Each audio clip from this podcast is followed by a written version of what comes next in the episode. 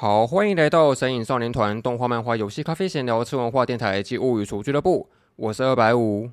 好，那又来到我们这个聊新番的环节喽。只是说，通常来讲，我们这个节目会有个另外一个主持人叫做那个凤梨。只是说他现在因为那个在服兵役的关系，就没办法来录音这样子。所以为此，我们今天特别邀请了一个老朋友，也是我们的这个代理主持人，来欢迎这个泪空，欢迎欢迎你。Hello，Hello，大家好，我是今天的代理主持泪空，这个。主打就是 Better Than 凤梨，好没有？哎、欸，这个串位的感觉怎么样？就是串到一个那个新节目主持人的地位，我觉得蛮开心的，蛮开心的。就是这个要怎么说？突然就空降了，空降进来，不错不错。哦，所以你的意思是说，以后就不需要凤梨了，是不是？就换我们两个搭档。我会听到这段音档，不行不行。难道刚开头就要剪了吗？你说什么意思？不，我说刚开头，然后结果就这段就要被剪掉了，不能被凤梨听到。哦，我以为你是说那刚开头就找找我要分开了，现在的确是分开了，没错啊，这是早晚要分开已经成真的这件事情。他要跑去服兵役，然后可能暂时不会见面。啊，对耶，对耶，你们一直玩的这个梗已经确实达成目标了，讲的好像很开心一样。没有没有没有没有。我替凤梨感到万喜。好啦，那我们今天来聊这个一月先番吧。然后大概已经播了大概都是两三集左右了吧，可以聊这个进度。首先，先来问一下，就呃，通常会邀请你是主要是因为你先番看的很多嘛？但除此之外，还另外一个原因是因为你看了很多那种所谓的异世界作品，所以身为这个异世界大师，你对这些新番还满意吗？哎、欸，其实说实话，我觉得挺不错的。就是这一季虽然没有那种。超级热门的那种大作，还是哎，这样是不是会得罪啊？迷宫饭应该算是啊，但是没有像那个上一季啊，有什么福利莲啊，然后呃咒术等等，就是那种超出圈的那种大作。这一季相对没有，但是我觉得整体品质其实都还蛮优质的。就算是那种异世界转身的穿越的那种，我觉得都还蛮好看的。我自己的想法。哦，哎，我觉得说实话，这一季的一月新番真的对那些作品来说要活下来很艰难的。一方面来说，像你刚才说的，它可能有一些上季的一些热门作品，居然还继续续播下来，再继续继续播到一月，还继续播那个更新的集数，就导致说你就算有一些制作品质还不错的作品，好像也会被那些其他的作品可能瓜分掉时间啊，或是一些市场什么的，就相对来说比较难出头一点，会有点可惜了。不过像你说的，它的确这季有蛮多不错的作品，呃。对，是蛮多的。然后我自己都看的，目前看的都也还算蛮开心的。虽然可能有几部之后会弃掉吧，我也不确定。哦、oh，OK OK。那我自己的话，我自己对于这一季新番的大致感想，首先就是，哇塞，这一季整个那个各个作品里面的，至少就我追的范围里面的所有作品的 OPED 都好好听哦。你有这感觉吗？哎，真的，真的，真的，有，有，有，有，有。我觉得这一季。都还蛮合胃口的，而且也不只是好听而已，它还做的很精致，不管是画面上的表现啊、分镜啊、转场运镜，就全部都是最顶的，这很夸张的程度。对，所以这就是我说的，虽然都不是超级热门的出圈大作，但是都是做的很不错，就是很精致了，我觉得。嗯，对。然后这是第一点，然后第二点，对于这季新番的印象就是，哇。出现好多食物哦，这感觉好像都是不能够在半夜看的作品的这种感觉。对，饿了，饿了，饿了。呃，我们等一下聊的有一部作品不是叫做那个《我独自升级》吗？对。然后我觉得这一季新番对我来说，可能就是那个我的体重会独自升级，因为看了之后就会想去吃东西，然后我体重就会独自升级的感觉。那那你看的时候都会，就是你看那些美食番的时候，你也会配东西来吃吗？呃，说实在的，我基本上自己主要的看动画的习惯，通常是不会吃东西了。但是你知道，吃美食番，他你不你不吃东西的话，真的很像是被拷问的感觉。对啊，就是被拷问的，竟是我自己。对啊，对啊，对啊。当然，我觉得有些美食番，比如说像迷宫饭什么的，你可能反过来说，就是你不能够在吃饱的时候看它，因为可能会有点反胃吗之类的，有有种可能性。但。呃，我觉得还好啊。迷宫漫它虽然是用那个魔物做的，但其实看起来蛮可口的。哦，感觉等一下可以有一些有趣的讨论出来了。好了，那话不多说，因为我们这期讨论作品有七部之多，所以我们就赶快进入正题吧。然后老样子，就是在这个新番讨论系列里面，我通常都会把一些各个作品的讨论时间轴列在下面给大家参考一下。那假设你不想被爆雷，或是没有兴趣的话，也可以直接跳过去听这样子，听自己喜欢的作品就可以了。好，首先是第一部，第一部我们要讨论的作品是这个《公主地下口问的时间到了》这个新番作品。然后他的口问还特别挂了一个引号出来，这样子，这蛮有意思的。这部作品应该是你是推荐给我看的嘛？因为当时候我问你想看什么新番的时候，你是有推我这部。哦，对对对，我有推这部，因为我那个时候其实也应该说，我一开始没有注意到这部，然后只是就看到这部这个名字看起来怪怪的，想说点一下去看看好了，然后就发现他做的超级厉害的，就他虽然是一部美食番。然后，但是他的那个作画什么的，就整个就是做得很好很好，是我就是这一季，呃，我这一季看了也有十几部之多吧。然后我觉得他是就目前作画品质最顶尖的那一群，非常厉害。哦，真的。然后你知道我那时候我是用那个动画风看的吧？因为我买会员。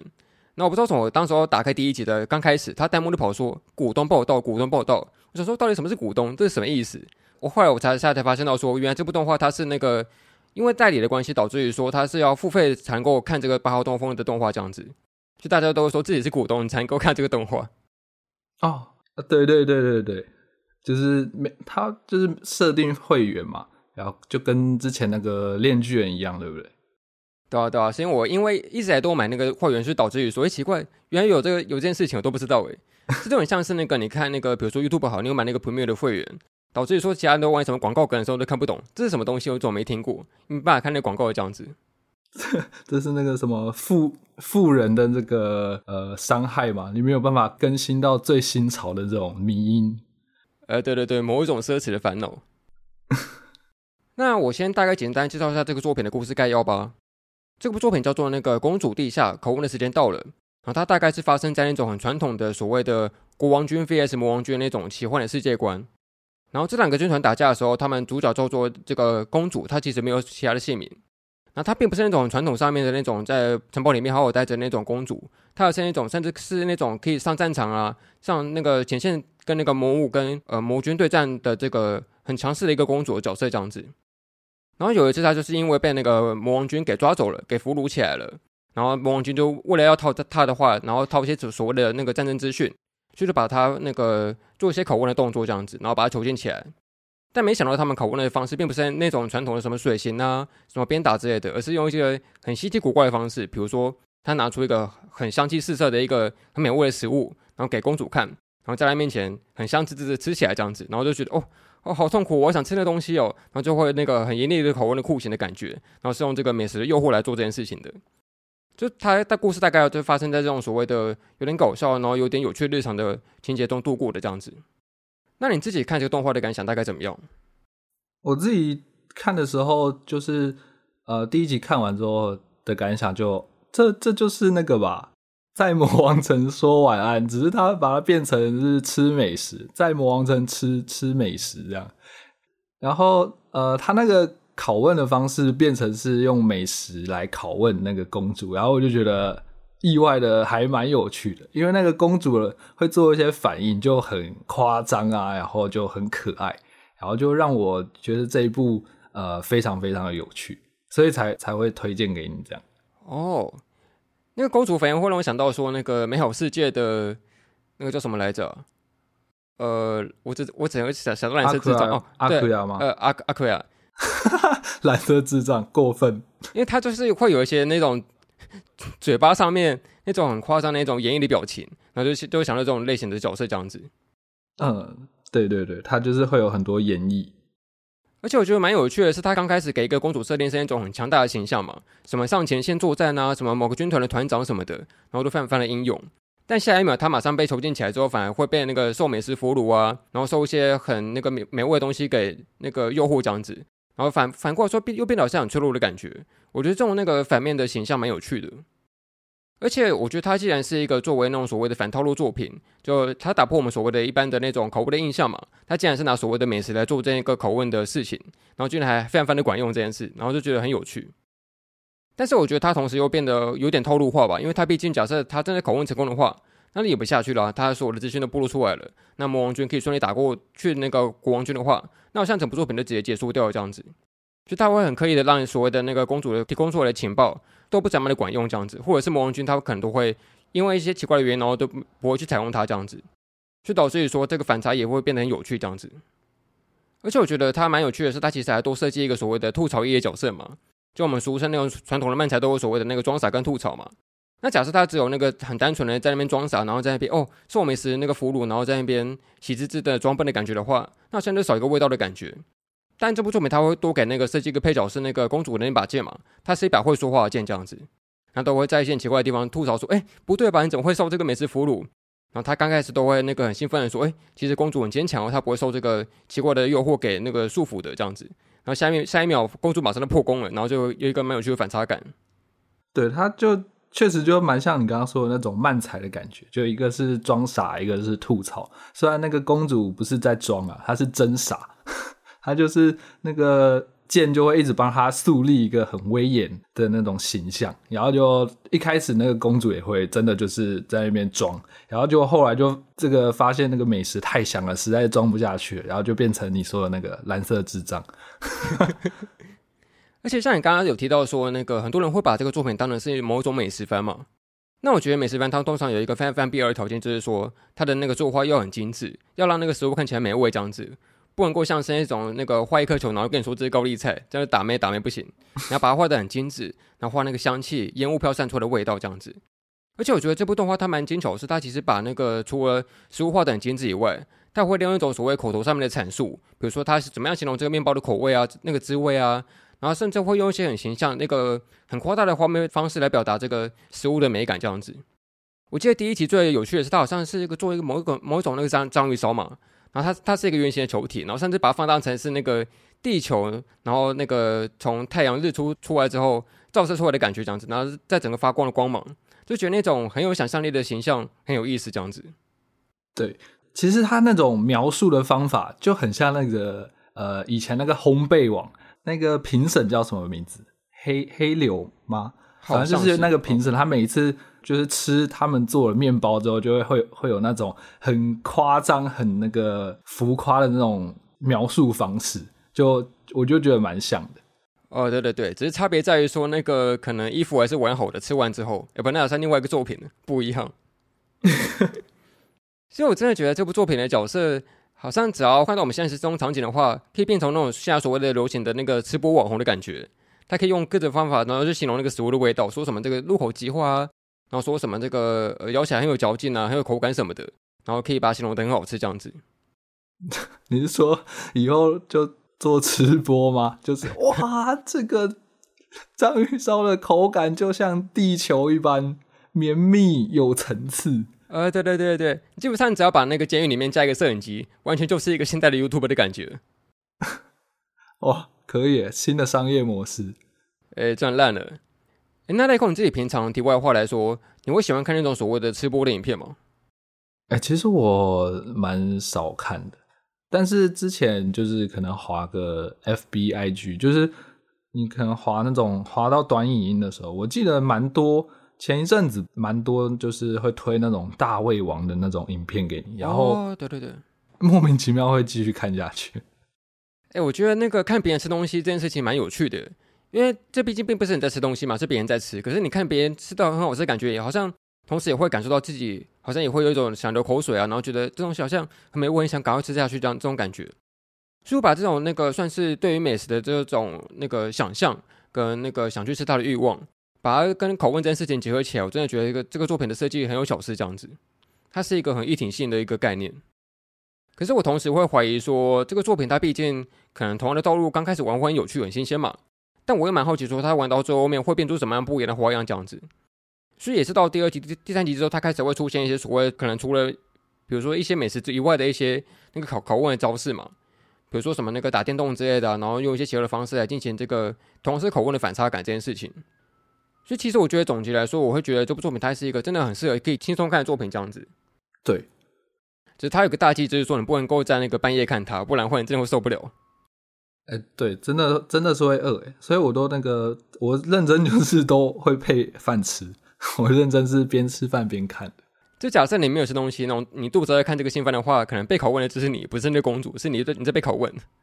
对啊，因为他他也做的那些食物，也确实就是你在市面上会买得到的，或者是看得到的那种商品。然后，然后你如果就是肚子饿的时候去看，你真的会觉得哇、哦，真的是被拷问哎，那真的是一种拷问。那总体来说，就是我们应该都会推荐这个新番给大家看嘛。它毕竟不管是它那个美食的这部分，它作画也有水准，然后节奏也不错，然后声优也表现的蛮好的。基本上各方面来说，好像都没有什么特别的缺点，是很值得看下去的新番作品这样子。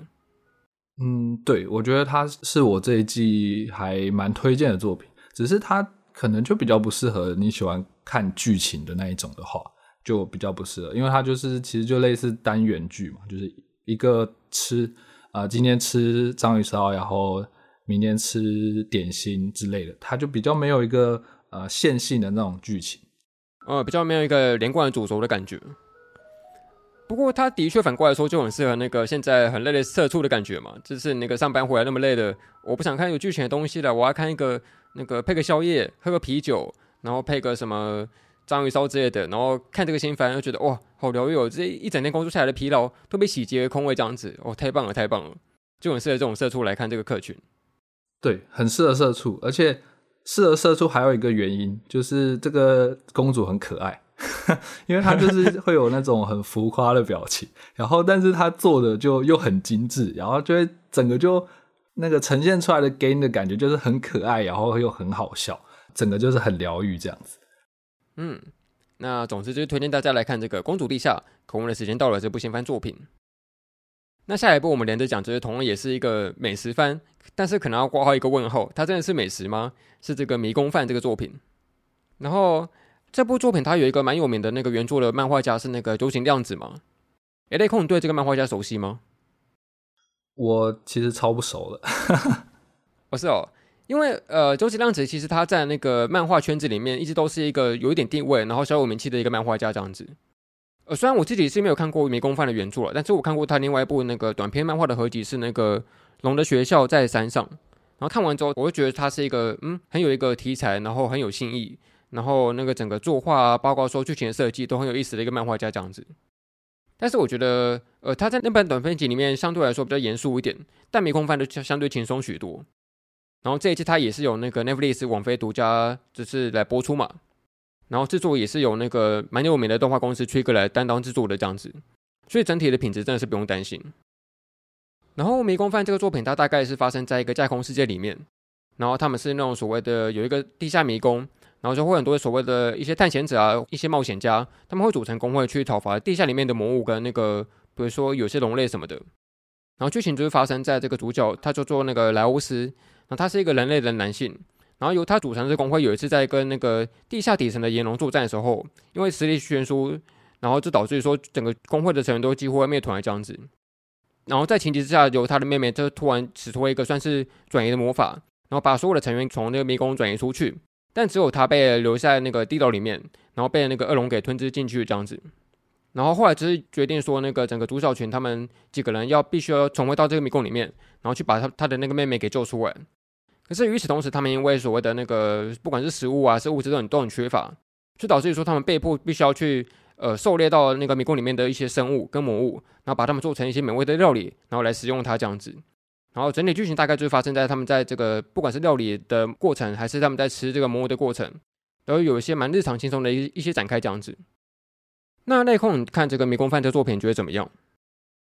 嗯，这一部的话，我觉得。他一开始我以为就是真的就是完全有点偏日常的那种感觉，但是后来看到二三集吧，然后我就觉得他在打怪的时候其实是还蛮讲究的，因为就是他那个那些怪物就设定的，我觉得都还蛮精细的，就是呃这个怪物有什么弱点啊，要怎么杀啊之类的，像是那个史莱姆，呃，它什么外层是。位移还是什么的，反正就是他连那种器官、那种魔物的器官，他都有呃想法，然后有去做一些设定，然后以及要怎么去把它打倒，就变成说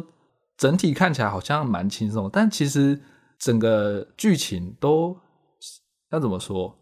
不是那种一般的那种可以无脑放松的去看的那种。就是你在不自觉之中就会吸收到很多里面作品的那种小知识的感觉，我觉得这一点是还蛮厉害的。哎、真的，因为它不管是里面的所有的魔物跟一些怪兽，他们都会有所谓的那个细节设定嘛。你要针对它不同的特性，比如说它有一些什么弱点或是一些强项，然后去防卫它或者是去攻击它这样子。就真的觉得那个有九井亮子他是一个很细节控的一个漫画家，他会针对那个迷宫的生态系做一个很全面的一个设定。不然说那个魔物跟魔物之间的互动啊，然后他们的一些身体构造啊，然后会很仔细的、很细节的去刻画这些生物上面的一些设定，这样子会让我想到说那个来自深渊感觉是差不多的，它都是有一个很深层的迷宫，很深层的一个地底深渊，然后同时有一个很详细的一个生态系的感觉。只是相比来说，那个迷宫饭绝对是比来自深渊还要轻松许多嘛，这是一定的。那确那是确实啊。那我觉得这部作品它最迷人的地方就在于说，它会有那种很强调在所谓的料理的方式吧，而且它要料理的还不是一般的一些食物，特别是那些所谓的那个魔物跟一些怪兽这样子，而且它料理真的是非常非常的仔细，不然说你怎么用使用它的刀工，你怎么去解剖它，然后怎么样去做那个除毒或者是煮食它的过程，它都会给你一种像在看一个料理节目的感觉，就它是一个地下迷宫版本的这样子。对，我觉得这个也是它，也是这一部。呃，最厉害的点嘛，就是他那个料理的东西啊，他料理的这种食材明明就是虚构的，就是你现实当中看不见这种东西，但是他透过那些呃处理食材的方式，竟然会让你觉得哎、很写实、很拟真，就好像你如果有这些食材，你真的能够在现实当中做出那种料理，然后就呃整个很厉害。这部作品在料理这一块真的是。真的太猛了，对。然后讲个题外话，就是我自己平常蛮喜欢看某一种奇怪类型的影片，就是所谓的那个呃巨大生鱼片的解剖影片。我不知道你会不会觉得很奇怪，但是我不知道什么，我看那种生鱼片的解剖影片觉得很疗愈。你有看过吗？没有啊，巨大生鱼片是怎样？它是用什么鱼？哦，比如比如说那种所谓的黑尾鱼，它不是很大一只吗？可能好几百公斤这样子。然后可能在那个鱼市场，他们把它吊起来之后，然后就会有专人去做这个生鱼片的解剖。可能要刚开始用一个很大的那种电锯把那个尾鱼给切开来，因为它还是冷冻的状态。然后接下来它大概有一些呃大块大块的分类之后，就慢慢的用小刀，然后把它去做一个生鱼片的切割这样子。它是一个很细节的过程，然后整体看下真的会很疗愈。虽然有些人可能会不太敢看这种血腥的东西，但是我觉得不知道什么那那种解剖影片看起来都特别疗愈的感觉。哦，你直接把那个解剖生影片当成是 ASMR 来看诶。呃，对对对对对，有时候我就是那个吃饭，然后就配着一些那种所谓的解剖影片来看，我听起来好猎奇哦，天啊！真的假的？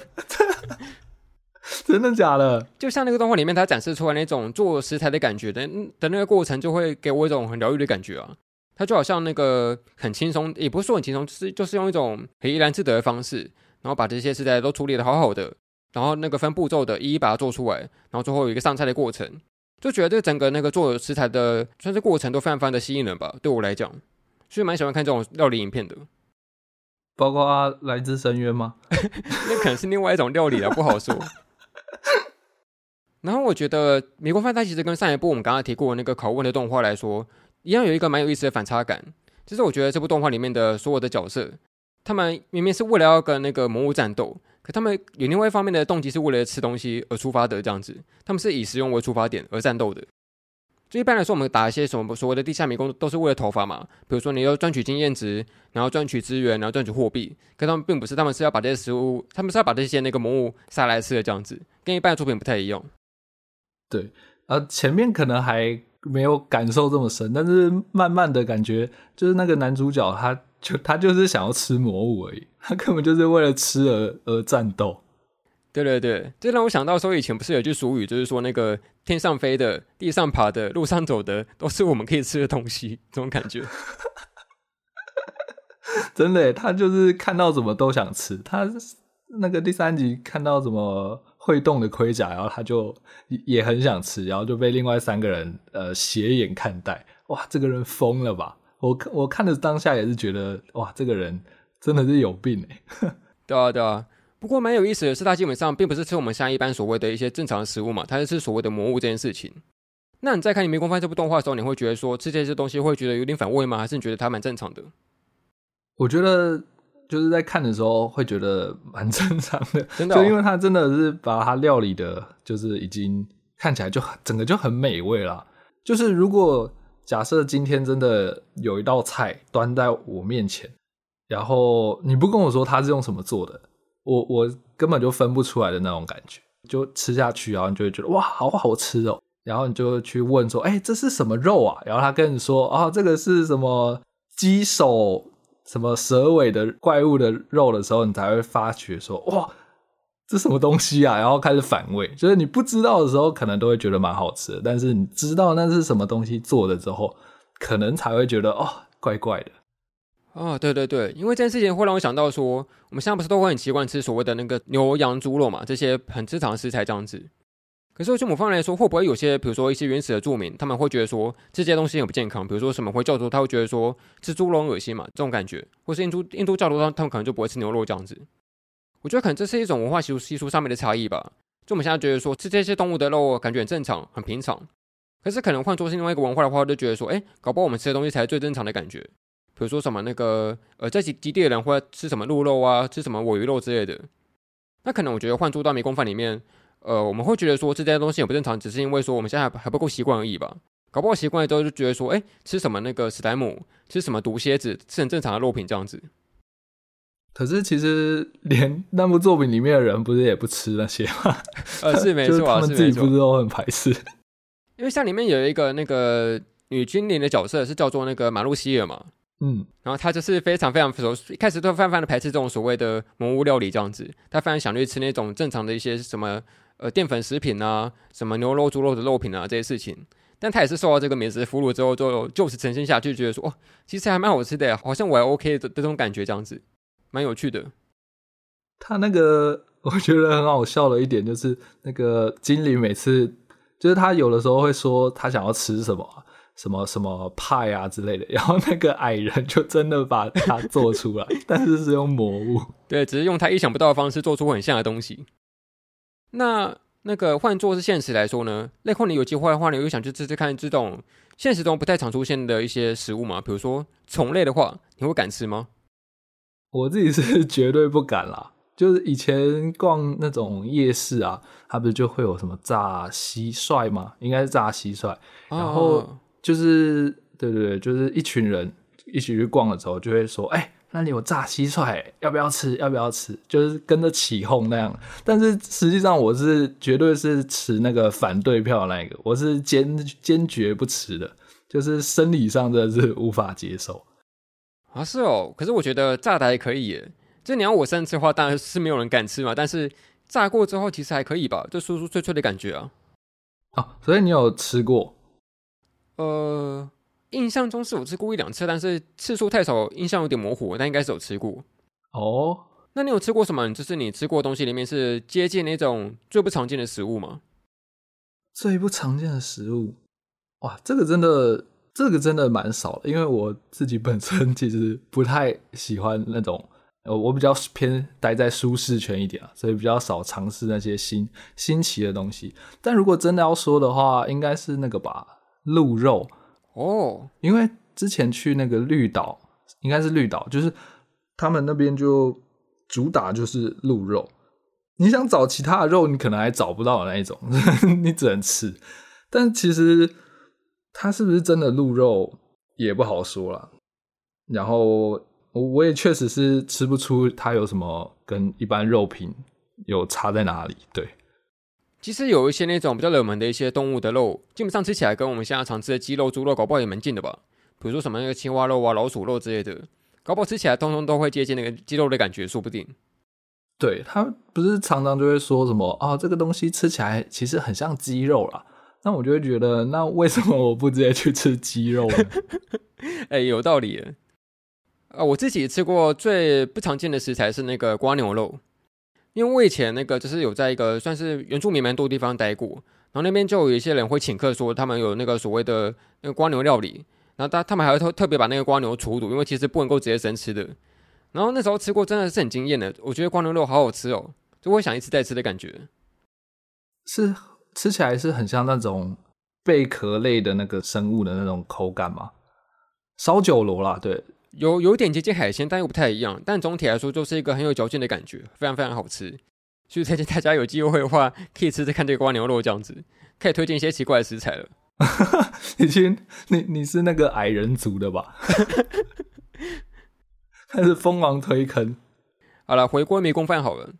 那我自己除了我们刚刚说的那些特点以外，我自己还蛮喜欢它那种，像你刚刚前面说过的，它并不是一个单纯轻松看的作品嘛。他除了那个聚焦在呃料理食材战斗以外，我自己还蛮喜欢他在每一回最后都会有一种所谓的算是有点那种类似于小哲理的话语吧，主角讲一些那他自己那种所谓的至理名句这件事情，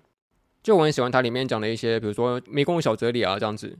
我记得第一话最后他好像就有说到说那个他有讲一句话是进食是生者的权利，然后我觉得这句话听起来有虽然有点不明觉厉，但是我觉得他很有一种那种在地底，然后在一个物竞天择的环境里面。就你有吃东西，你才是表示你现在是一个那个生命的王子的感觉，你就有权利去吃那个败者的肉品这样子。虽然是一个很竞争，虽然是一个很弱肉强食的世界，但是我觉得它也蛮有意思的，很值得思考这样子。然后就很喜欢这种每集动画后面都会有一些小小哲理的感觉。这我倒是没有太注意，因为就是太顺了，就是太理所当然了，所以我就很顺顺的看过，就比较没有这么深刻的那种感觉。那总体来说，《迷宫饭》这部新番你喜欢吗？喜欢，喜欢，绝对是喜欢的。尤其是它后面是不是？因为我没看漫画，所以我不确定后面的走向。但感觉后面是不是应该会越来越严肃一点点？因为 我我就是看那个第三集的时候，因为我像这种美食番，我就是会配饭嘛，然后就也是配饭看《迷宫饭》，结果他突然出现一幕那个。有人被剑刺到了，直接刺穿了一幕，然后 饭差点喷出来。我觉得他好像是那种泪来自深渊的作品，就一开始给你一个很可爱的感觉，很好那个入坑，但没想到你是渐渐进入他的深坑里面出不来的感觉，你像那个陷阱动物一样的感觉，被抓住了。对啊，用那种可爱、这个轻松日常的那种氛围骗你进来，然后实际上是黑生产。就可能你前两集还可以轻松配饭吃东西。然后后两集是开始准备一些胃药的这种感觉，开始慢慢吃一些不是食物的东西来配这作品了。但是我跟凤梨应该都蛮喜欢这种那个地狱没过后的发展的、啊，就是虐一点比较好玩。其实我我也是啦，我也是觉得这样子很 OK。对对，只是就不太能够配饭了而已。好，OK，那下一部作品我们来聊到这个《战国妖狐》。然后他之所以会被提到，就是因为他的漫画家也蛮有名的，算有名吗？就是他的原作漫画是那个漫画家水上悟志所画的作品，这样子。哎，内空，你对水上悟志熟吗？其实漫画家我都不太熟，哦、但是水上悟志我听过，就是因为之前就有朋友跟我推过这个漫画家，然后所以我知道他有蛮多厉害的作品，像是那个最知名的是魂环嘛。呃，没错没错。我也是因为魂魂才认识这个漫画家的。我有收一整套那个实体漫画，然后当初一看完真的是大受震撼，觉得哇，这根本是天才。然后就我很常会跟凤梨把他跟另外一个漫画家并在一起提，是那个呃石黑正数这样子。哦，就觉得他们两个都会有那种作品的特性，是他们都很慢热这样子，会看到后面才慢慢变得好看。然后他们都会有一些那种剧情上面很意想不到的一些剧情转折，会一直不断的出现跟反转这样子。然后都是我认为很优秀的漫画家。只是说，只是说。水上物质他一直在动画化这条路上面，算是那种所谓的地狱倒霉鬼吧。他的一些动画化作品通常，嗯，就是它的品质都不怎么样的好。就比如说，他像之前有一部动画化的作品是那个《破线公主蜥蜴骑士》，然后品质不是说太好。然后以前还有那个什么来着？呃，《行星与共》吧，它是一个水上物质参与的原创动画。然后后来好像也没有太大的声量。哦，这是原创动画。呃，他有参与制作的原创动画这样子。嗯，然后这是我一直觉得他很可惜，就是说他明明的原作都画得很不错，但偏偏这动画画上面都不太好这样子，然后有点倒霉。可是这部那个《战国妖狐》它不一样，它这次真的是一个很大咖卡司这样子，包含说他的那个动画制作是呃 White Fox 嘛，就是近期蛮有名的，是那个从零开始的动画制作这样子，他的公司。然后说到说他的那个写脚本的剧本统筹是那个花田石辉，我自己蛮喜欢他写那个《比宇宙更遥远地方》的剧本。然后那个配乐就不用说嘛，一分扣配那个《紫罗兰永恒花园》的，这是大牌的配乐家这样子。然后再说到说他的 ED 是由那个维普游记写的，就整个都是一个很好玩的一个制作阵容这样子。然后真的觉得他是一个嗯很值得期待的作品。大会报告，大会报告。下面我在介绍战国妖狐的时候，因为不小心把训火和真纪这两个角色的名字给讲反了，所以请大家点下来收听的时候，可以自己把这两个人的名字给颠倒过来。以上。然后他的故事概要大概是发生在那个类似于日本战国的时代，然后在那边可能会有那种所谓的一些妖狐啊，一些那种仙兽啊，一些怪物之类的世界观存在。然后这部作品的主角就叫做那个训火。他是一个呃不怎么强大的一个农民，但是因为他从小受尽欺负，所以导致于说他想要变成一个很厉害的武士，然后去慢慢变得强大吧这样子。然后有一天他突然遇到一个算是一姐弟的一个组合，然后他们分别是一个叫做小玉的妖狐以及真界的一个呃仙人这样子。遇上他们之后，他们就发现到说他们泛泛的强大，所以导致于说这个主角他是想跟随他们，然后进行一个旅程的一个故事开展这样子。那雷孔，你对于那个战国妖狐看了之后感觉怎么样？呃，这一部的话，我也是，就是看到那个对水上物质，就是有点类似冲着他的名号来看，就是因为就像你刚刚说到那个上一部动画画叫那个《霍星公主与蜥蜴骑士》，那一部真的是很惨，惨不忍睹。我我甚至好像一集都没看完，然后就我就气了，就就是太惨。所以听说这一次又有他的那个作品动画化，然后就冲着这个名号来看。然后先前就有看过他的那个 PV，然后就觉得哎，其实看起来还不错。然后后来看了正片之后，就也确实觉得哎，制作整体上都还蛮优秀的。然后就像你说的，我觉得那个 OPED 也都蛮好听的。然后是维普游记帮他那个作曲，然后他也算是我还蛮喜欢的，因为他是之前有参与很多那个 Fate 系列的。那个编曲，然后就还蛮喜欢这一位哦。Oh. 那这一部的话，这一部的话，我想想哦，其实其实就我觉得也没什么太多能说的，因为它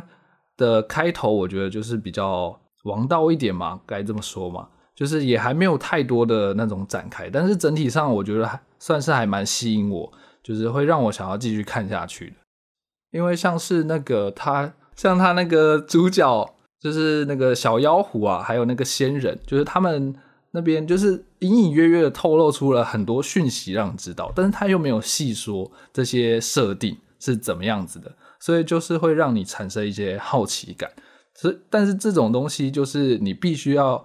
一直持续的看下去，你才会知道后续的内容。所以它就是能够算是有有一点牢牢抓住我的那种感觉，嗯。就像我们刚刚前面说过，它是一个很慢热的作品，但是我觉得蛮幸运的是，呃，基本上他后来好像有熬到说他可能预期会制作那个三季动画的量吧，三季真的蛮长的一个篇幅诶，这很适合可以把这种慢热的作品慢慢给铺展开的一个进度这样子，所以我真的觉得它也是一个很值得期期待那个新番作品，然后希望之后会有一些有趣的转折啊，然后跟他现在的品质可以继续保持下去这样子，会蛮喜欢这个动画的，想继续看下去。对，然后我还有听到一个消息是说，就是。好像他原本的集数好像其实只有要做二十四集的样子，好像是后来那个就是刚刚说的那个系列构成花田石灰就是拒绝了，就是觉得只有二十四集哪做得完，不要不要害我被骂，就是爆炸是算在我头上，不要害我。然后后来好像是那个公司那边才说哦，那不然就是加长集数到三十七的样子，但我看。也是有人觉得这样子还是有点赶，但是也算不错了吧？我觉得这个制作待遇来说，应该算是就是至少是海放那个 祸星公主，一直编，这个很感动，因为花田史辉他同时这季有另外双开的另外作品是那个无念线招光念头是他写脚本的，就等于说他同时双开写两个脚本是很辛苦的事情，他竟然还主动去要要求那个多开集数这样子，蛮感动的。哎，是哦，那个我内心的糟糕念头也是他，对啊，是他写的啊，所以他很辛苦啊。哦，那一第一季的时候也是吗？对啊，对啊，第一集就就是他了。哦，原来如此。好，那换讨论下一部作品。他这部作品蛮蛮呃蛮特别的，它叫做那个《我独自升级》。然后会说它特别，是因为它的原作是一个韩国的网络小说改编的漫画作品这样子。近几年好像有蛮多一些韩国的原作作品开始被改编成日本动画，你有注意这个趋势吗？呃，有，但是通常好像都就都是在韩国那边，就是应该算是佼佼者了吧，就是整个大红在韩国大红的作品，然后呃红到可能日本，所以可能才有那个就是日本那边。就是真的把它做成那个动画，像是我上一次看的那个韩国动画，应该是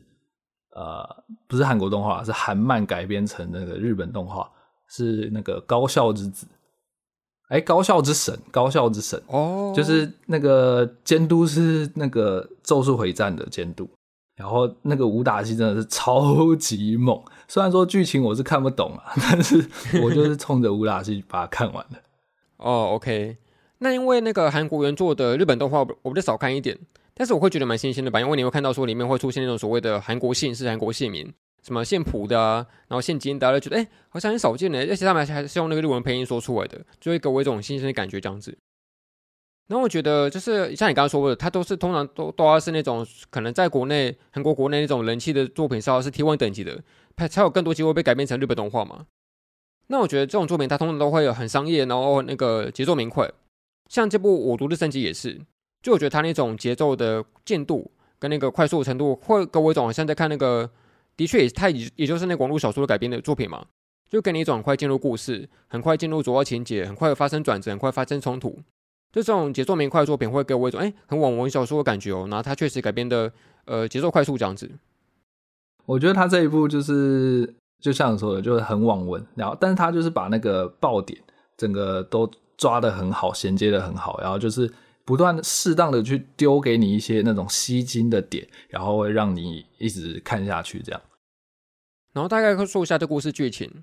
这故事有点像是类似于算是某种逆穿越的感觉吗？总而言之，它是发生在那个这个世界里面，突然某一天突然出现那个所谓的传送门，然后他因此把那种所谓的一些地下层的魔物给传输到现实世界来这样子。然后，呃，在世界上有一些人类，他们就觉醒所谓的超能力，他们就被那个昵称为所谓的猎人这样子。然后这些猎人有有分很很多很多等级，比如说有一级，然后最高到 S 级左右吧。然后他们就分别有这个长途不一的猎人，分别去讨伐这个魔物的过程，然后形成这个作品的故事概要这样子。然后这个主角他叫做那个陈振宇，然后其实他在作品里面设计是一个非常非常那个等级低劣的一个猎人这样子，他所谓的最低级的一级猎人。但是因为在在故事里面，他基本上呃所有人的等级通常不会太过去变动，就导致于说他都非常非常的辛辛苦在讨伐这个魔物的过程。然后有一次，他就随着一个团队的一个狩猎过程，进入到了一个隐藏的迷宫里面，然后因此就是遇上了一个非常非常强大的一个敌人。然后最后有一个他们去接近于团灭，然后但是又要去讨伐跟用机制逃脱出来的过程这样子。那内空怎么看这个《我独自升级》这个作品？我觉得他就是。很典型的那种爽，就是你你要说他呃呃，其实他因为因为也才播了两集而已，所以故事的整体走向可能也还不明朗。但是我觉得他做到的就是像我刚刚说的，就是很吸睛。至少他前面就是开头丢了一些设定给你，比如说像是那个。这个世界猎人的能力，它就是固定分配好的，你是没有办法透过什么努力啊，然后来增强自己的能力，是没有办法，就是已经固化的一种阶级。然后就开头就会让你感受到，哦，好像这也是无可奈何的一种绝望感。然后因为主角就是最底层的那一种阶级，然后他很弱嘛，然后结果他明明就这么弱，然后还要硬闯那些地下城，但是他其实。也是为了那种家计，为了生活，所以他必须要去冒险赴死，然后才能够去赚到那零星的一点钱。然后我觉得这个就还蛮有趣的，开头算是不错。但是这一部最吸引我的一个点吧，应该还是因为它开头就很有一点黑的感觉吧，就是那种蛮多血腥要素嘛，就是看到人一直被杀，然后他们进到那个 BOSS 的房间。然后 BOSS 抬手一挥，就是一个人就不见了，整个上半身啊，或者是可能整个人都没了，就剩一双鞋子，那个两只脚就站在那边，然后就也蛮像最一开始看 SAO 的时候给我的那种感觉嘛。虽然说 SAO 后面也没什么绝望感，但是这一部。开头的那种绝望感，我觉得是做的还蛮好的。我自己是蛮喜欢那种有点黑暗、有点绝望的感觉。嗯，我觉得蛮有意思的是，它其实蛮典型，是那种所谓的讨伐魔物，然后去赚取一些资源的过程嘛。其实蛮像是一些所谓的 RPG 游戏的。就它相反说，有点像是在一个现实生活中玩一个 RPG 游戏的感觉。你是真的有可能会被魔物给杀死，然后就没办法再复原跟复活的这样子。它并不是一个虚拟游戏，而是它是一个真实的情节这样子。然后我觉得像你刚刚说到说那个呃能力跟阶级没办法去改变这件事情，我不知道是不是有点超译，但是感觉蛮应和着像所谓的已开发国家中那种资产阶级固定的感觉吧。不然说你可能生下来就是平民，然后你不太容易有一些资产翻转跟翻身的机会这样子，然后因此你就会那个有一种被困住啊，然后相对剥夺感的感受。别人都很有钱，别人都那个父母都很伟大这样子，但只有自己好像再怎么努力都没办法去呃轻易的翻身这件事情。好像他是利用这个游戏的机制跟设定，然后来对应到现实中这种所谓的人们的苦闷感这件事情，然后再对照在一起的感觉这样子。对啊，尤其不是像很多人也都说韩国那边社会就是也压力蛮大的，还蛮沉闷的哦，非常非常压抑。嗯，对对对，然后所以我觉得像这种爽爽文啊，或者是这种就是类似的作品，我觉得可能不管各国。都会蛮喜欢的吧，就是因为确实在这种社会的制度之下，然后呃对应到这个作品里面那种阶级能力的那种固化，然后你人身处在现实社会当中，然后你就会觉得无可奈何，很无力。然后你看着作品里面，哎，他也确实是这样子，就是能力都被分分配好的。但是如果今天你看到一个主角，然后他能够去打破这些常规的时候，你能够得到一个舒压。而且这几年不是有非常非常多作品，它的设计其实蛮两极的吗？比如说主角他要么就是最弱，要么就是最强嘛，好像有这种趋势嘛。比如说什么一拳超人，他要么就是最强，不管像这部作品，他要么就是最弱，然后他会有一个很强烈对比的感觉会出来这样子。嗯，可是我觉得他既然有一个反差感，就是在于说他虽然没办法去那个改变阶级，可他体名又叫做那个我独自升级，好像就有一种他明明是一个有点从坠落，但是还是依然去往这个最强的路上去攀爬的过程这样子，会有一种蛮有趣的反差感。然后我有一个印象很深刻的剧情是，好像是当时候他们决定要说要不要去建一个呃那种很未知模糊的迷宫里密码这样子。他们当时候是采用那个投票制，就队伍里面到底是赞成还是否决这样子。然后主角他刚好是那个关关键的的那一票这样。可是因为他就就是因为他刚好是那个最弱的角色，所以他非常非常就是渴望这种这种所谓的高风险，然后去得到他那个高报酬的这个这个收获。所以我觉得特别是他是一个很很弱的角色才会有这种心态吧。否则你要是很强的话，基本上你不会去渴望这种所谓的高风险跟那个高报酬，你就不会去想要这种事情，然后来做这个决定。那你会觉得他那个就是他明明这么弱，然后还去投了赞同票，这个决定你会觉得他是呃不明智的吗？呃，当然不明智啊，但是就是他就是一个赌博的感觉啊，就很像不是很多人会见那种所谓的高利贷或是一些投资高股息的一些股票嘛，一些高风险股票这样子。就你知道它是有高风险的，可是你就是没有资源嘛，就是想想变得更强、更有钱嘛，所以你好像不得已就只能够做这个决定。假设你有这样非常大的欲望的话，欲望的话好像就只能够做这个决定的感觉这样子。虽然说他不太明智，但是好像不得已。确实，就是因为我有看到一些讨论，就是觉得呃没有办法谅解他这么弱，然后还要硬是要投那个同意的投票，结果让大家一起进去送死。但是就是如果你总体来看的话，其实他也没有办法，因为他就是缺钱，而且他也不知道哦，那里面居然这么这么的危险，因为他身边的人都比他强好几个 level 啊，像是那个带队的，好像也有什么 C 级还是 B 级嘛，然后他们只是单单的去打一个一级的任务之类的，就是最简单的那种那种任务，所以他当然并不觉得会出什么事情，然后他就只是想要赚那份钱，所以我自己看的当下其实。可以理解他做这样的决定，大概这种感觉，对啊，就是你说那种批评，感觉有点像是一些事后诸葛，然后由上帝视角来看这整件事情这样子。可是实际上，搞不好他万一他没有遇到危险的话，那你是不是说，哎，他这做这个逃跑决定是不是就不明智的这样子？反过来讲的话，所以就只是端看你是用什么视角来看这个故事剧剧情而已了。我觉得，嗯，然后总体来说，我觉得就是能够看到一个韩国原作的小说被改编成动画，真的对我来说是蛮新奇的，因为我很少看这种作品。然后我自己会私心希望说，就是好希望哪一天能能够看到台湾的小说被改编哦，这个被改编成日本动画，应该也会蛮有趣的。但目前还没有这样子的作品，比较少出现。那可能也要在台湾先爆红吧，就是红到整个台湾人都非常支持这一部作品，然后才可能有机会被人家动画化，又或者是台湾自己其实也可以动画化看看，虽然应该是蛮难的。对啊，你知道你刚才讲这几种可能几率都超级低的吗？就首先你要在台湾爆红，本身就抽一次乐透，然后在台湾被动画化，抽第二次乐透，被日本动画化，抽第三次乐透，你等于说要连续中三次乐透，你才能够得到这个大奖的感觉。请问这样子的几率到底有多低呢？是不是跟什么啊什么子部一样？哎，不过我们刚刚虽然是对这作品算是有点偏好评的感受嘛，但是我我看到一个数据是说，那个日本的 Nico Nico 他们在新番动画第一集好评率只有百分之二十五，哎，其实算很低的，所以好像日本的观众相对来说不太喜欢这作品嘛。我不知道是不是混杂着一点，算是跟韩国的一些仇恨情节的关系吗？还是真的觉得这部作品不好看？我不知道是什么确切原因呢、啊，不太确定。哦，可能你刚刚说的仇韩情绪可能也有一点吧，但是好像也是因为改编的问题吧，好像他那个动画还是删减了一些东西之类的。然后呃，我觉得这部就是我一个纯动画党的视角来看的话，这部最大的缺点就是。他应该要三集连播了，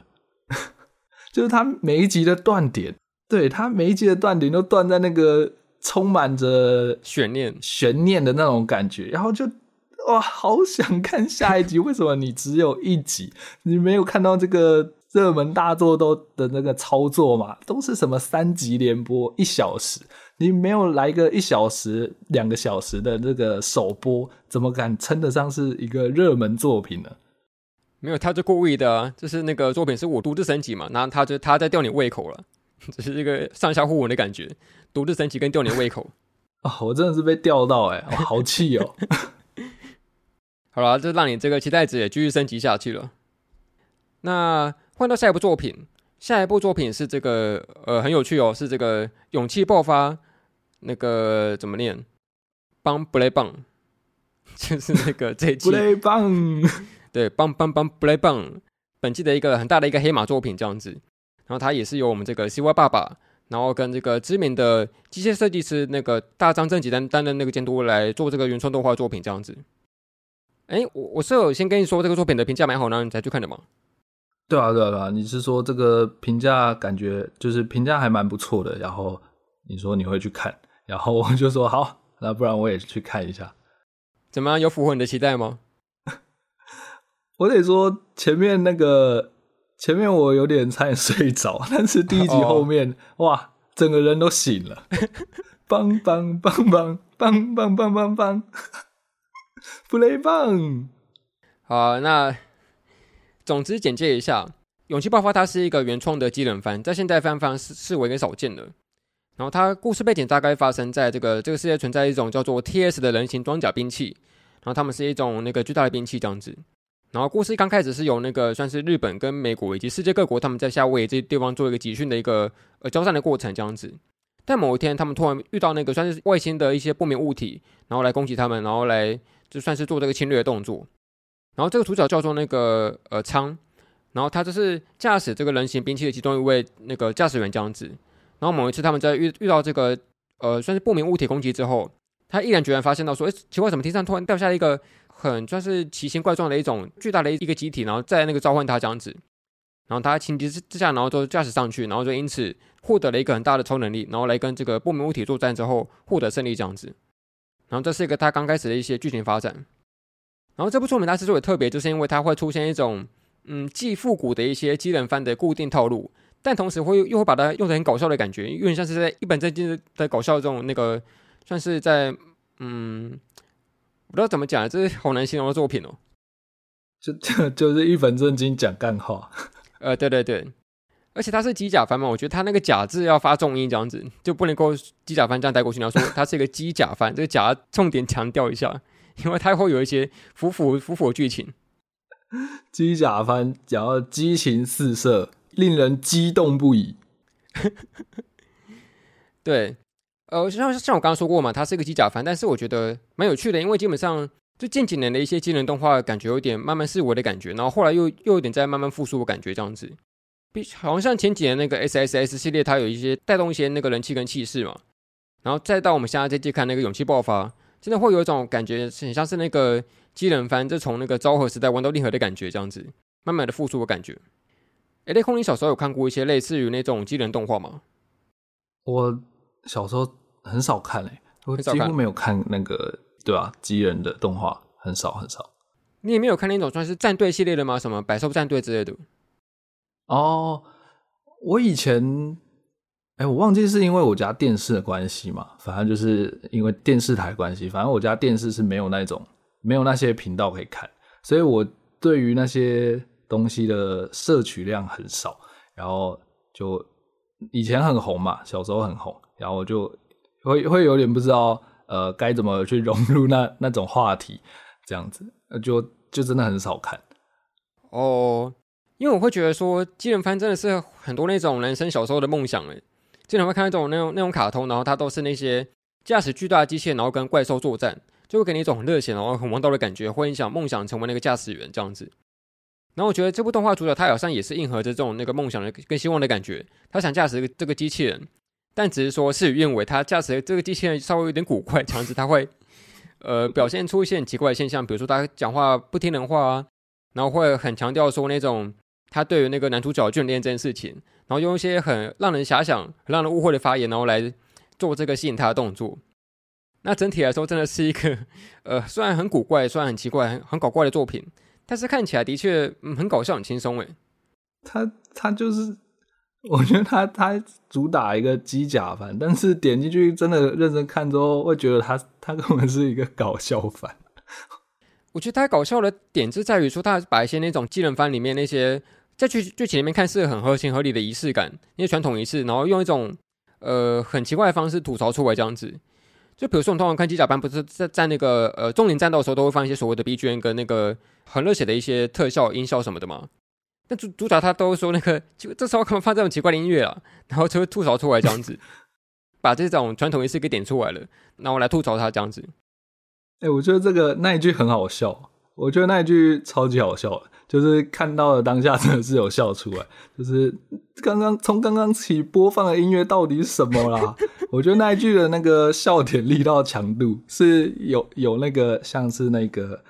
芙莉莲赞恩》里面说的那一个，赶快给我去交往啊！我觉得、哦、对对对，它可以完全是一个迷因呢。对对对，超级好笑。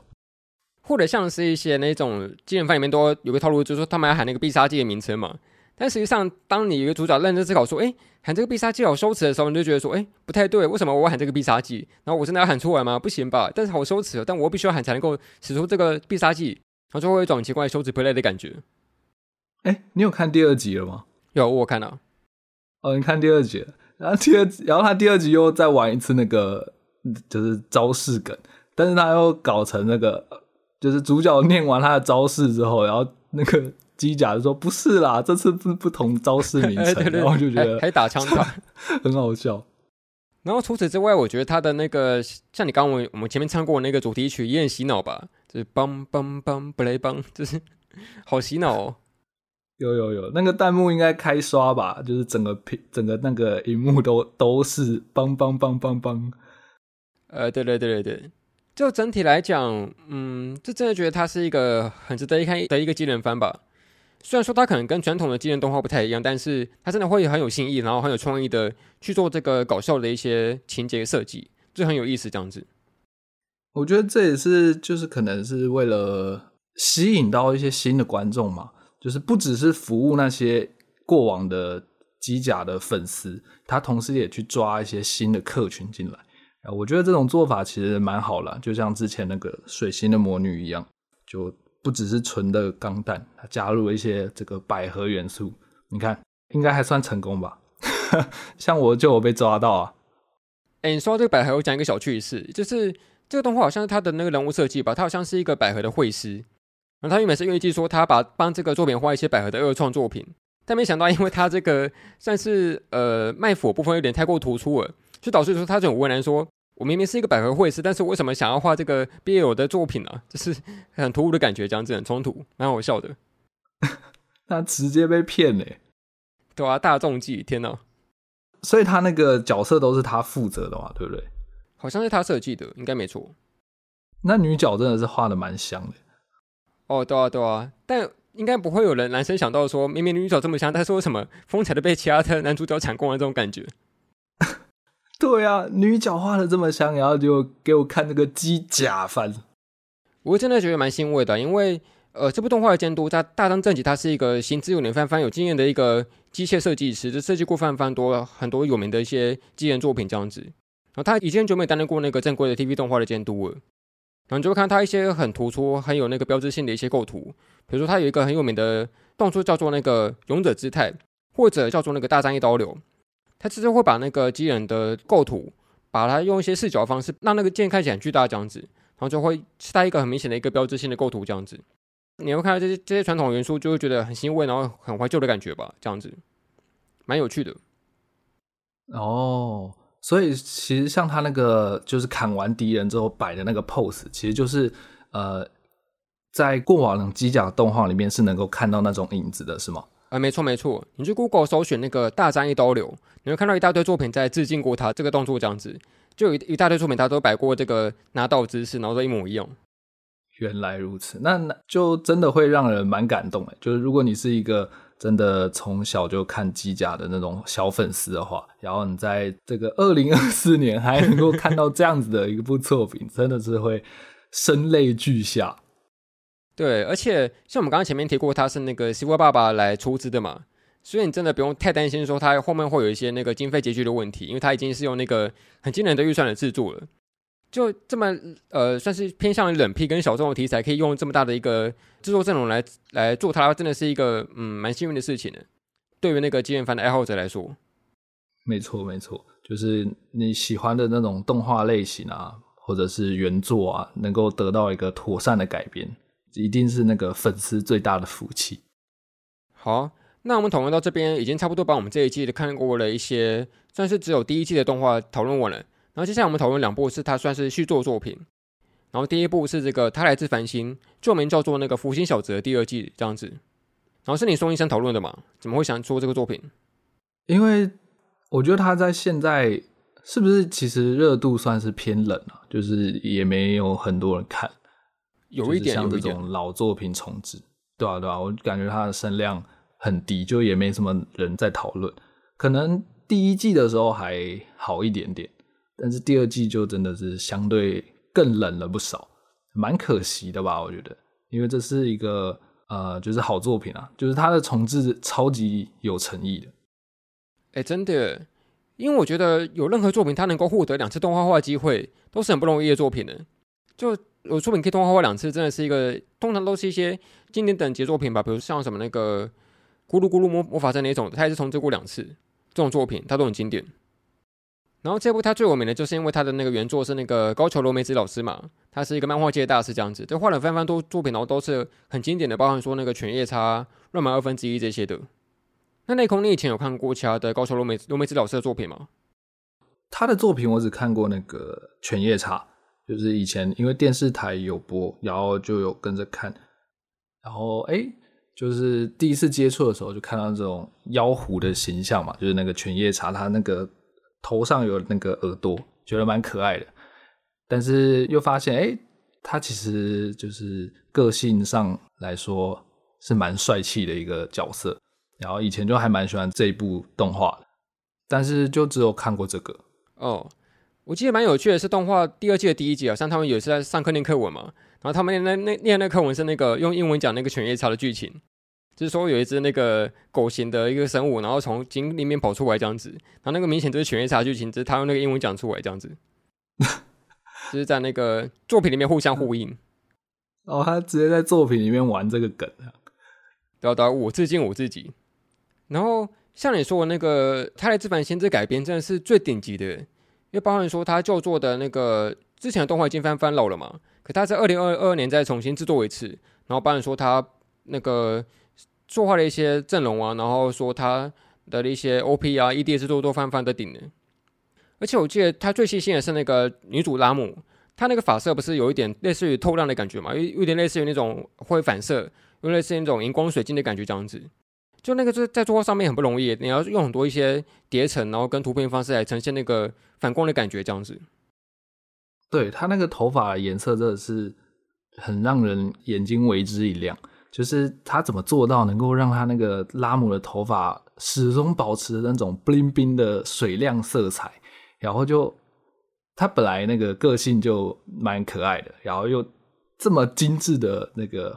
人物角色，就更喜欢这个。拉姆了，嗯，不过要说，呃，就是旧作品改编成那个新版动画，通常会有一个疑虑，就是说，有些作品里面的一些价值观，或者是它一些一些气氛，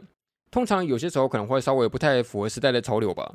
包含说作品里面，他相对来说是一个男主，然后他很花心嘛，到处拈花惹草，然后拉姆他可能就很吃醋，然后跟其他女角争风吃醋，然后再争夺这个男主的地位这样子。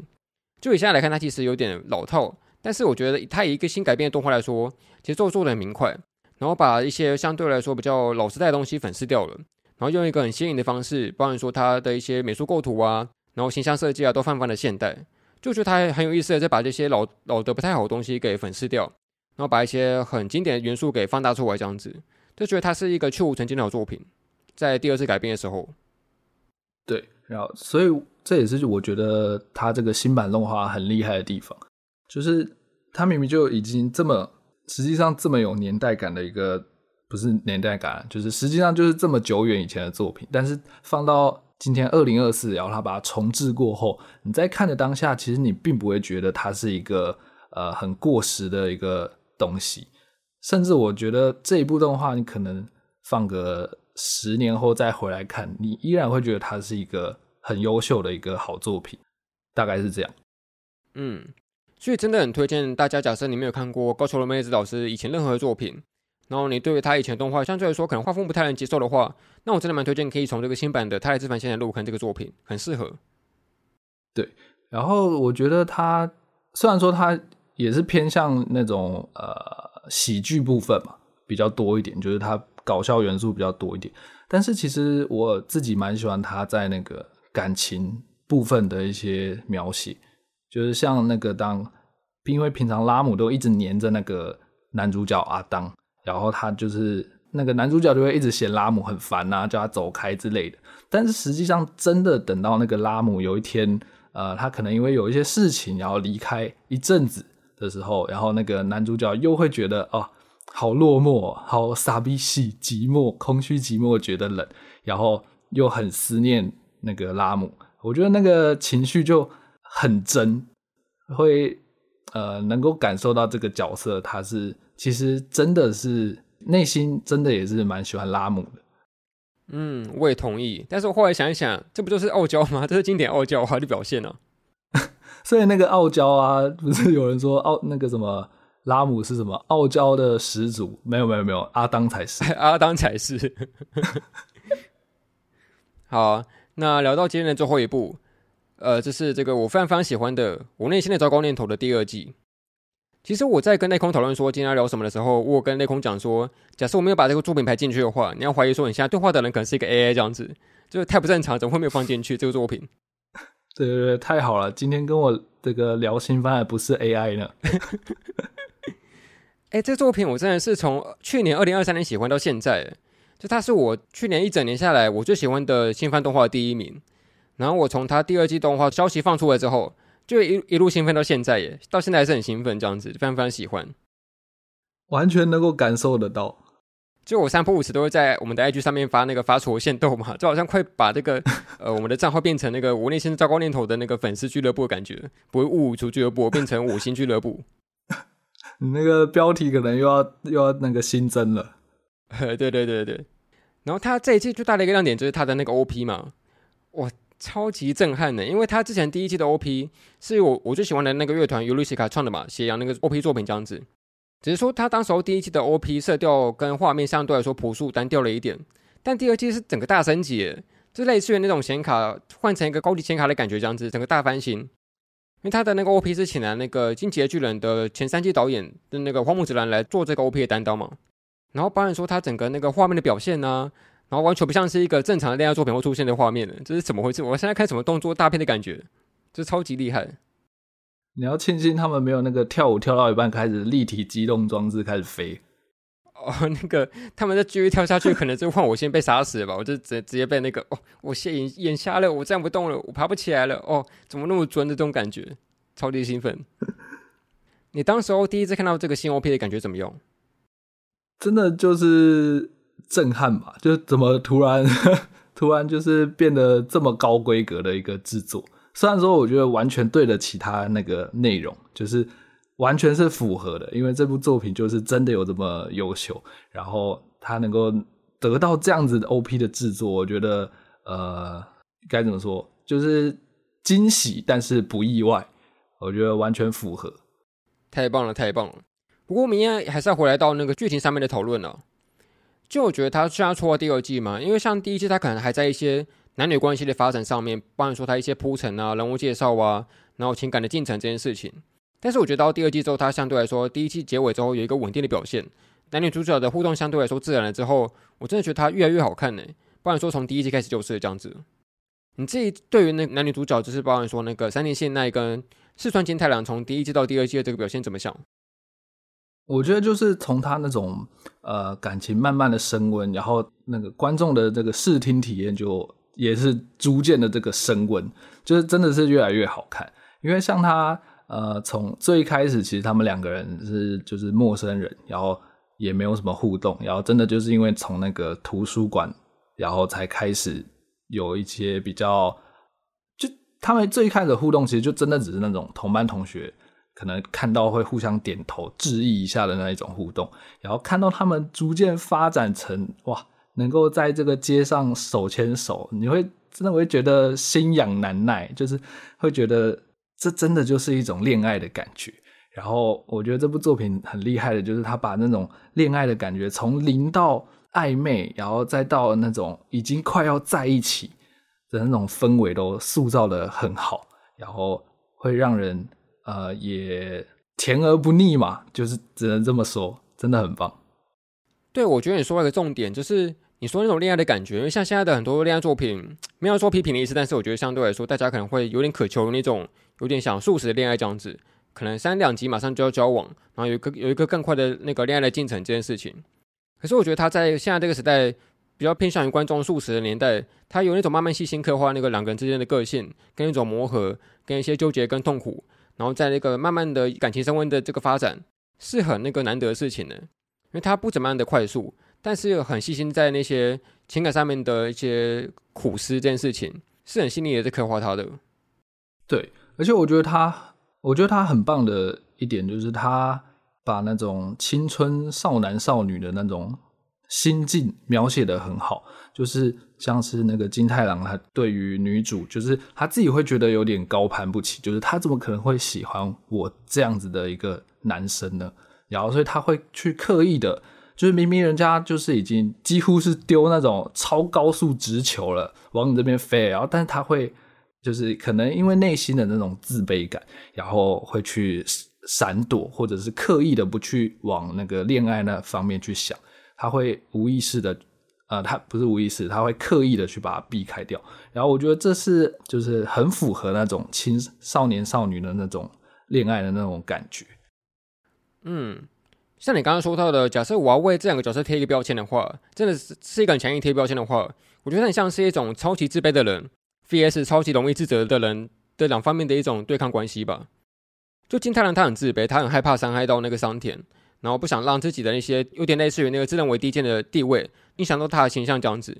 可相对来说，桑田他也会很小心，不要让自己那种很容易犯错的经验，然后伤害到那个四川这样子，他会很很容易为这件事情感到自责。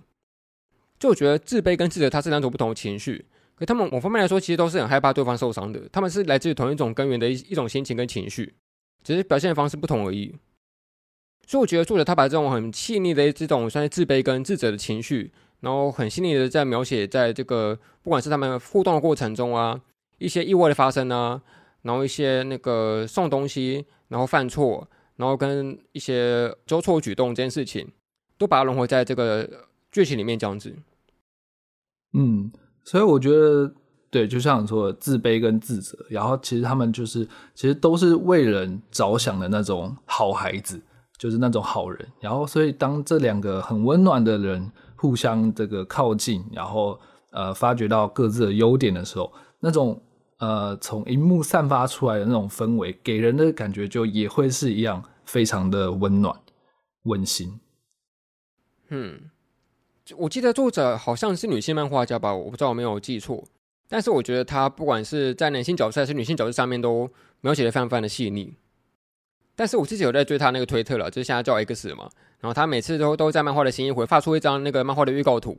然后每次都是预告炸期，他都会放一些两个人好像看似有些很突发进展的事情的一些图片，但最后都是误会一场。就现在觉得这个做法很过分，但是又有一点那个被吸引到了。哦、下一回又会不会发生什么事情呢？很期待啊，结果又没有，好吧。然后继续下一回，哦、好期待我在要发生什么事情了，然后又没有这样子。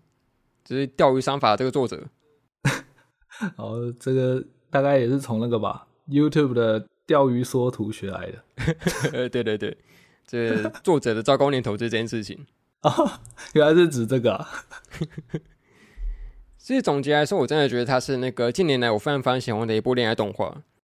呃，就像我在节目以前稍微提过说了，我自己非常非常喜欢看恋爱动画这个类型，因为我很喜欢那种人物之间细腻的情感关系的描写，这样子。就相对来说，你可能在一些王道或是一些热血作品也能够看到，只是它并不会那么多，就琢磨在一些人际关系的表现，跟一些互相伤害，然后受伤，然后又和好的过程。这件事情相对来说并没有那么那么的明显。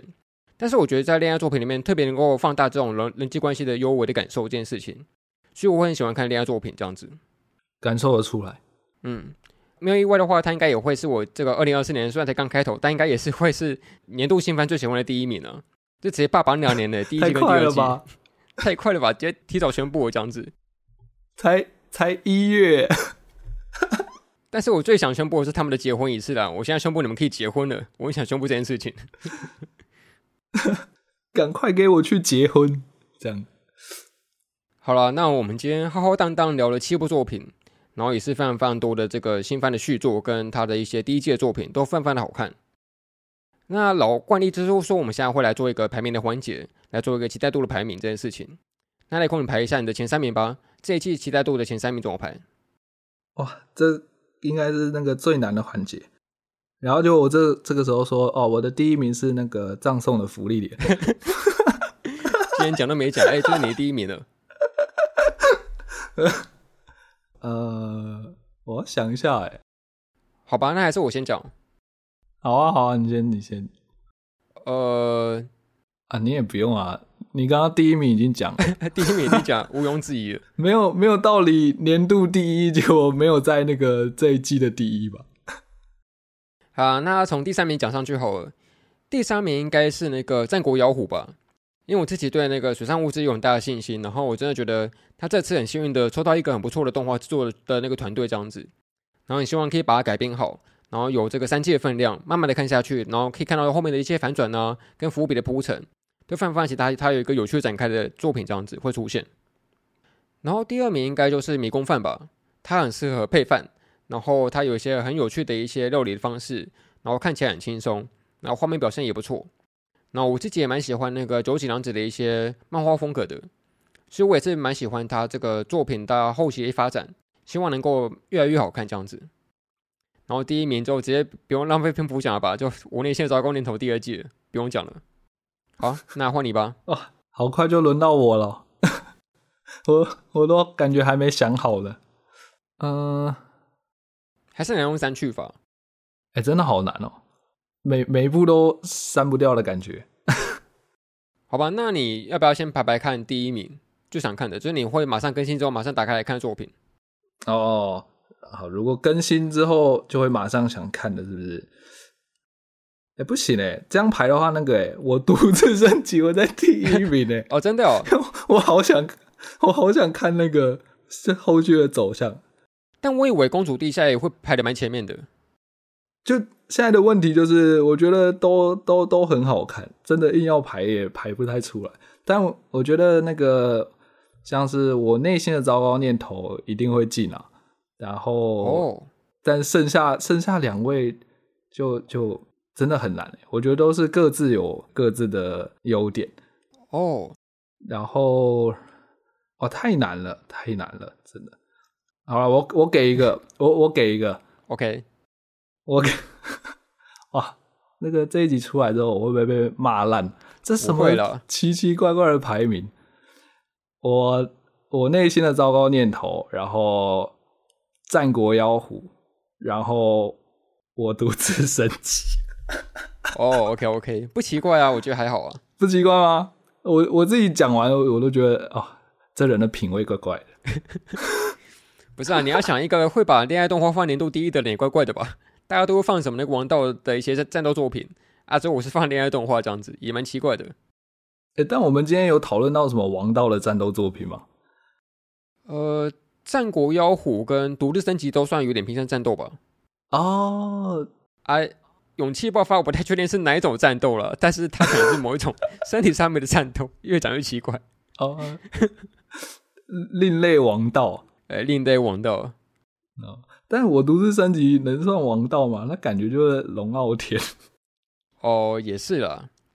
哎，这样讲起来，虽然我们刚刚前面说过，说这一季看似跟上一季比没有什么大作，可是我们排名那么困难，可以表现出其实好看的作品不少诶，很多诶。对，就是它整体来说都很优秀。嗯，不像是可能过往的季度，可能有一两部就是特别突出。卓越拔群，就是整个